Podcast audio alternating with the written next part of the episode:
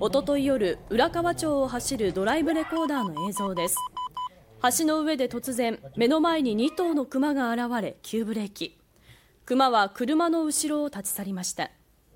道警によりますと今年クマの目撃情報が先月の時点ですでに3000件を超え過去最多だった去年をすでに上回っています。なんかあってからだなっていうのもあるのでちょっと今日は送りに来ました。